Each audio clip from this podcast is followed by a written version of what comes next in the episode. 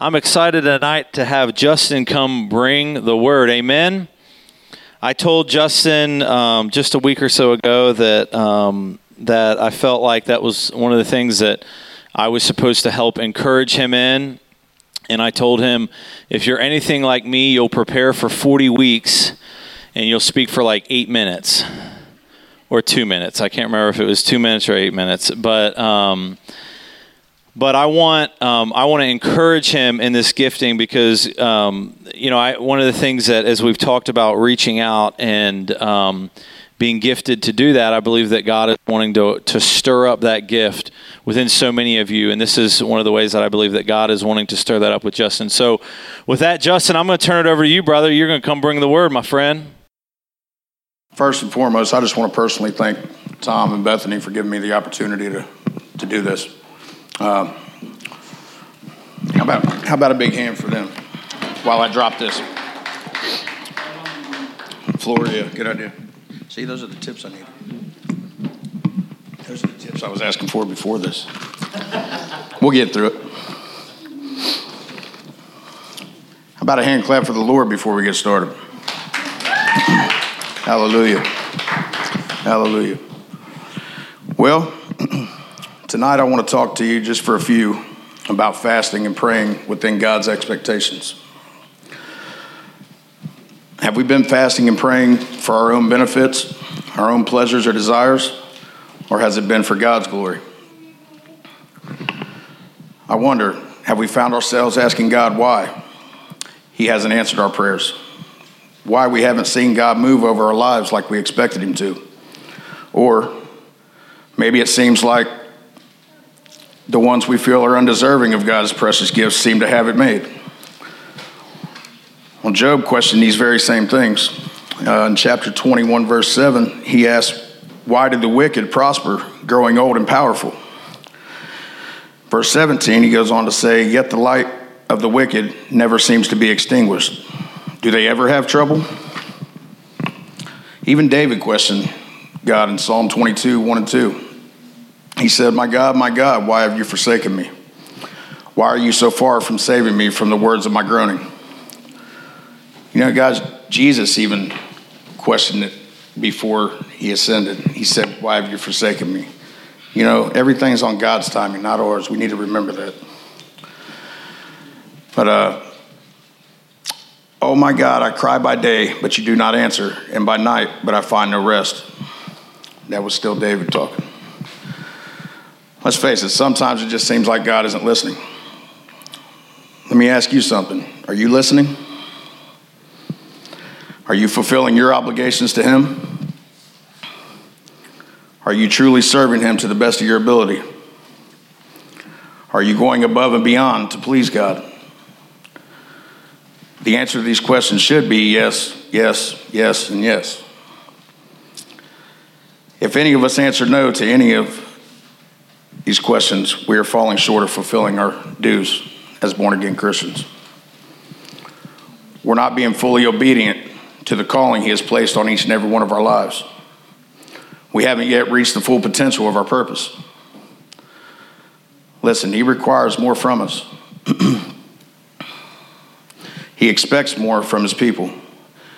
If we expect Him to hear us when we cry out to Him, then we have got to listen to His cry as well.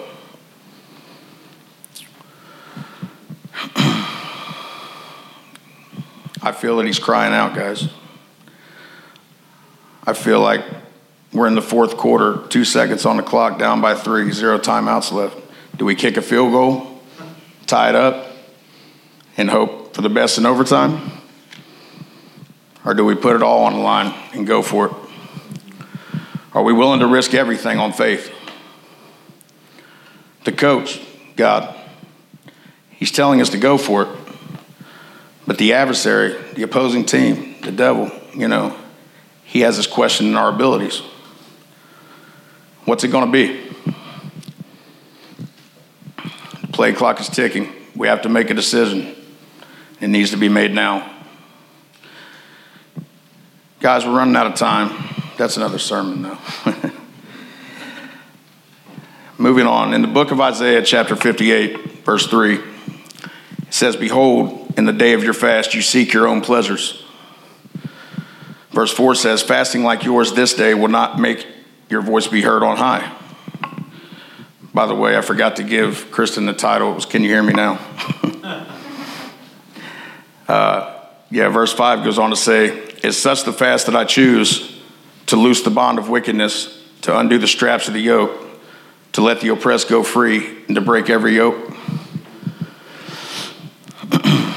Is it not to share your bread with the hungry and bring the homeless and poor into your home? When you, when you see the naked, to cover them and not to hide yourself from your own flesh and blood. Verse 8 says, Then shall your light break forth like the dawn, and your healing spring up speedily. Your righteousness shall go before you, and the glory of the Lord shall be your rear guard. Verse 9 says, Then, then you shall call, and the Lord will answer. You shall cry, and he will say, Here I am. If you take away the yoke from your midst, and the pointing of the finger, and the speaking wickedness, if you pour yourself out for the hungry, and satisfy the desire of the afflicted, then shall your light rise in the darkness, and your gloom be as the noonday. Verse 11 goes on to say, And the Lord will guide you continually and satisfy your desire in scorched places and make your bones strong. And you shall be like water, a watered garden, like a spring of water, whose waters never fail. He makes it very clear the way or ways in which we should respond to his calling for our lives. and also who we're doing it all for. Because it's to Him that all the glory is. To Him be all the glory. Amen. Not ours. it's not about us, it's about Him. We need to remember that in everything that we do. Uh, you may not have noticed, but I skipped verse 5. Oops. well, it reads like this is the fast that I choose a day for a person to humble himself? Is it to bow down his head like a reed and spread sackcloth and ashes under him? Will you call this a fast and a day acceptable to the Lord?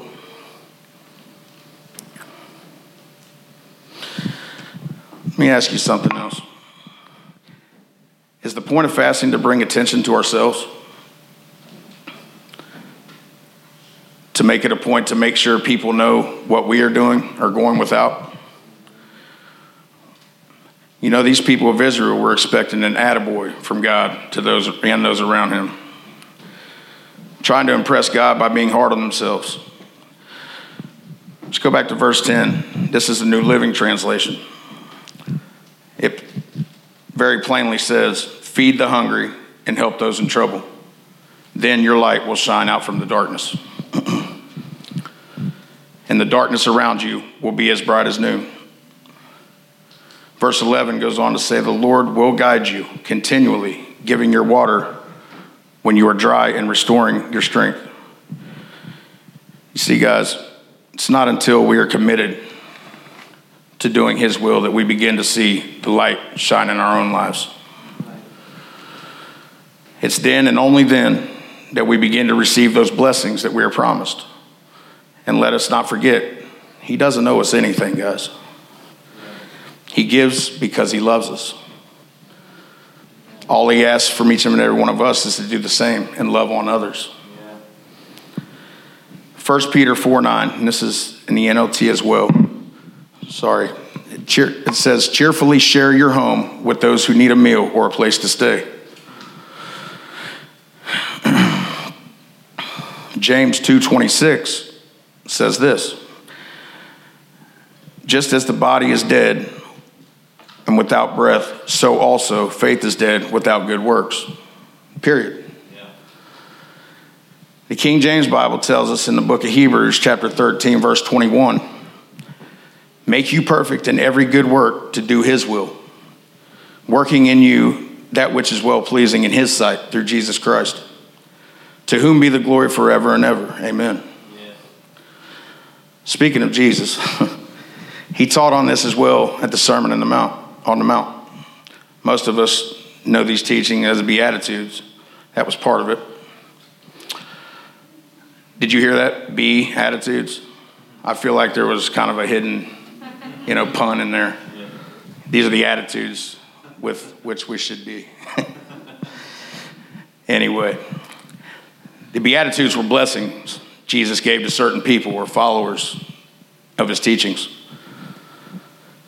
One last thing, and this is Jesus talking, not me. In Matthew 5 16, he says, Let your light shine before men that they may see your good works and glorify your Father which is in heaven. Amen. Thank you, guys.